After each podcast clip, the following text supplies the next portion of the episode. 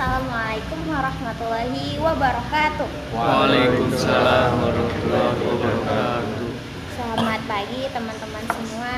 Apa kabar? Baik. Yang pulang kampung, yang pulang kampung. Ya kamu sombong. Yang gak pulang, yang gak pulang. Yang gak punya kampung. yang mau nabung, ya. Alhamdulillahirrahmanirrahim ya teman-teman. Terima kasih nih atas kesempatannya. Terima kasih juga udah hadir di sini. Despite of your schedule, ngerjain tugas dan segala macamnya. Alhamdulillahirrahmanirrahim. Sudah masuk bulan Syawal juga. Taqabbal minna wa minkum. Semoga Allah menerima segala amal dan ibadah eh, termasuk puasa kita bulan yang lalu. Amin. Insyaallah. Oke, tanpa berpanjang lebar, jadi Izzy mau eh, kayaknya ini mau narasi deh ini nih. Kayak ada contekan, terus kayak aku tinggal baca aja. Aku mau share salah satu buku favorit aku dua bulan terakhir ini. Eh, ada yang tahu Profesor Dr. Buya Hamka gak? Tahu. Weh, iya, itu salah satu penulis favorit aku dan salah satu buku yang aku lagi baca namanya ah maksud aku judulnya pribadi hebat. Pertama, Irda. Menurut Irda pribadi itu apa? Diri sendiri. Diri sendiri. Nice, nice, nice. Diri sendiri. Kalau kita lebih jauh, diri sendiri itu mengandung apa aja? Kayak misalnya kan ada bak bakwan nih, bakwan. Terus bakwan dalamnya ada apa aja gitu. Coba, Mas Kes. Diri sendiri itu bukan bakwan ya, diri sendiri. Diri sendiri itu apa sih? Masa lalu. Aduh, eh, bisa bisa bisa. Coba Kes apa? Nah, sesuatu yang ada di diri kita sendiri. sesuatu yang ada di sini. Lagi itu masih ngomongin bakwan, belum ngomongin kayak buncisnya, wortelnya, tepungnya. Coba sih yang sering baca buku nih. Anda gimana sih? Pribadi itu apa sih Sen? Ya. Isinya isinya ya, bukan bakwannya ya, udangnya. Gitu. Itu ada tujuan hidup. Oh, nice, nice, yes, ya. Dia udah dapat poinnya. Tujuan hidup, terus Ada cukup, Cukup. cukup, cukup. Oke, sip. Terima kasih atas poinnya. Itu sudah cukup meng-highlight sih menurut aku. Jadi eh, menurut Profesor Buya Hamka, ini coba kita balik ke bukunya ya. Pribadi itu adalah kumpulan sifat, kelebihan, cita-cita, termasuk tadi yang dibilang sama Seno, termasuk akal budi, kemauan dan bentuk tubuh. Jadi kayak fisik iya, bentuk tubuh, muka, paras segala macam, juga apa yang ada di dalam pikiran dan dalam hatinya gitu. Kurang lebih kayak gitu ya. Dipahami ya? Nah. Nah, di sini buku ini tuh terdiri dari 10 bab. Cuman aku nggak bakal ngejelasin semuanya kayak quick review aja 10 bab ini. Eh, sekitar 200 halaman kurang, jadi nggak terlalu berat juga insya Allah. Insya Allah sekali atau dua kali duduk bisa langsung selesai baca. Oke, tadi udah sampai di eh, pengertian pribadi. Kemudian kita masuk ke pribadi hebat. Kira-kira faktor atau hal-hal apa aja yang bikin seseorang itu kita sebut kayak oh hebat nih dia nih kayak gitu. Coba dari siapa ya? Dari siapa Randy deh. ya. Apa kayak faktor apa aja atau hal-hal apa aja yang bikin seseorang tuh dicap hebat? Pengalaman hidup. Pengalaman hidup, nice nice nice. nice. Mas, eh, oh iya ada lagi silakan silakan. Oh ada lagi Boleh. hmm, teman bergaul Oh lingkungan. lingkungan Kayak misalnya temenan sama artis gitu ya, terus kayak oh hebat gitu ya. Oke oke oke. Terus terus. udah Oh udah. Dari Mas Arya gimana Mas? Hal-hal apa aja yang memunculkan seseorang itu disebut pribadi hebat? Visi hidupnya. Visi hidup. Terus pegangan hidupnya juga.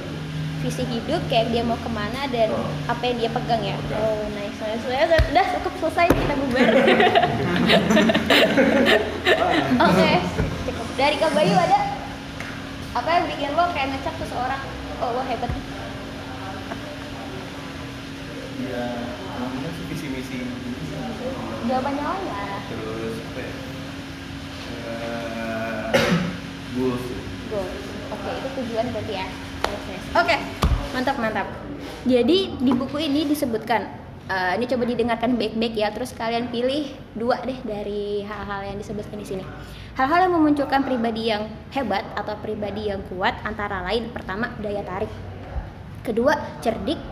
Terus empati berani bijaksana berpandangan yang baik tahu diri sehat jadi ada fisiknya juga bijak berbicara dan percaya diri. Jadi ini adalah faktor-faktor yang memunculkan pribadi yang hebat dulu baru nanti hal-hal yang kayak pengalaman, vision, gitu-gitu itu adalah di bab berikutnya. Itu adalah oke nanti nanti lah ya.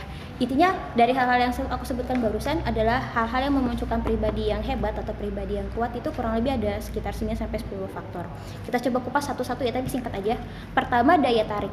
Daya tarik ini yang dia maksud bukan kayak paras gitu-gitu ya, tapi daya tarik yang di sini itu lebih ke uh, budi pekerti, kesopanan, ilmu pengetahuan yang luas, kecepatan menarik kesimpulan, kebagusan susunan kata, dan kepandaian menjaga perasaan orang lain. Jadi hal-hal yang um, waktu aku baca tuh kayak oh bukan kayak gitu daya tarik yang aku maksud awalnya tapi ternyata pas baca oh kayak gini ya yang dimaksud daya tarik oleh Buya Hamka. Berikutnya ada cerdik cerdas nggak perlu aku highlight ya tapi intinya ini kayak yang disebutkan sama Randy waktu itu. Saya Randy pernah bilang kalau em, melakukan sesuatu tanpa ilmu itu eh sorry ikhtiar ya ikhtiar tanpa Ren aku lupa ikhtiar tanpa ilmu amal Doa tanpa usaha. Oh iya doa tanpa usaha, aku lupa. Iya kayak gitu. Doa tanpa usaha. Nah usaha di sini yang dimaksud dengan cerdik itu. Jadi barang siapa yang tidak berpikir tidak dengan logika, maka ilmunya tidak dapat kita percayai. Itu salah satu quotes dari Imam Ghazali.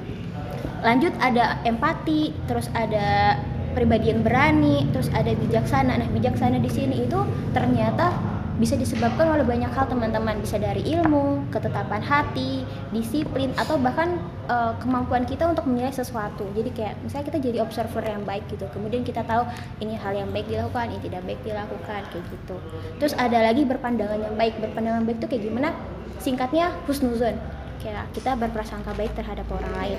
Terus ada tahu diri tahu diri ini maksudnya bukan yang kayak gimana ya eh, gimana ya kayak kita sungkan kayak kita sungkan minta tolong orang atau gimana tahu diri yang di sini itu maksudnya adalah kita menyadari bahwa kita itu adalah selemah-lemahnya makhluk gitu. Jadi kita tidak pula sombong tapi kita tidak pula rendah diri. Gitu lanjut ada bijak dan yang terakhir tadi ada sehat juga. Jadi menurut aku di sini em, Buya Hamka bisa memunculkan hal-hal yang tadi itu dengan supaya kita sebagai pembacanya jadi paham bahwa pribadi yang hebat, yang kuat itu bukan sekedar dari vision kita tapi juga kita punya jiwa yang sehat juga kayak gitu. Jadi jiwa dan raga gitu dengan raganya yang cakupan yang banyak tadi.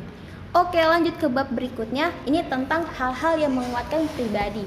Jadi tadi kan kayak apa aja yang menguatkan seseorang. Terus sehingga dia disebut seseorang yang baik atau yang hebat tadi. Kalau yang di bab berikutnya ini dibuat ya ini me- di- dimaksudkan untuk menjelaskan bagaimana seseorang tadi, individu tadi, pribadi tadi dia bisa istiqomah gitu. Dan jawabannya adalah hal-hal tadi yang disebutkan sama Randy, sama Mas Arya bahwa dengan vision, punya tujuan yang jelas, tahu pegangannya apa. Itu adalah hal-hal yang terangkum di yang terangkum di bagian ini.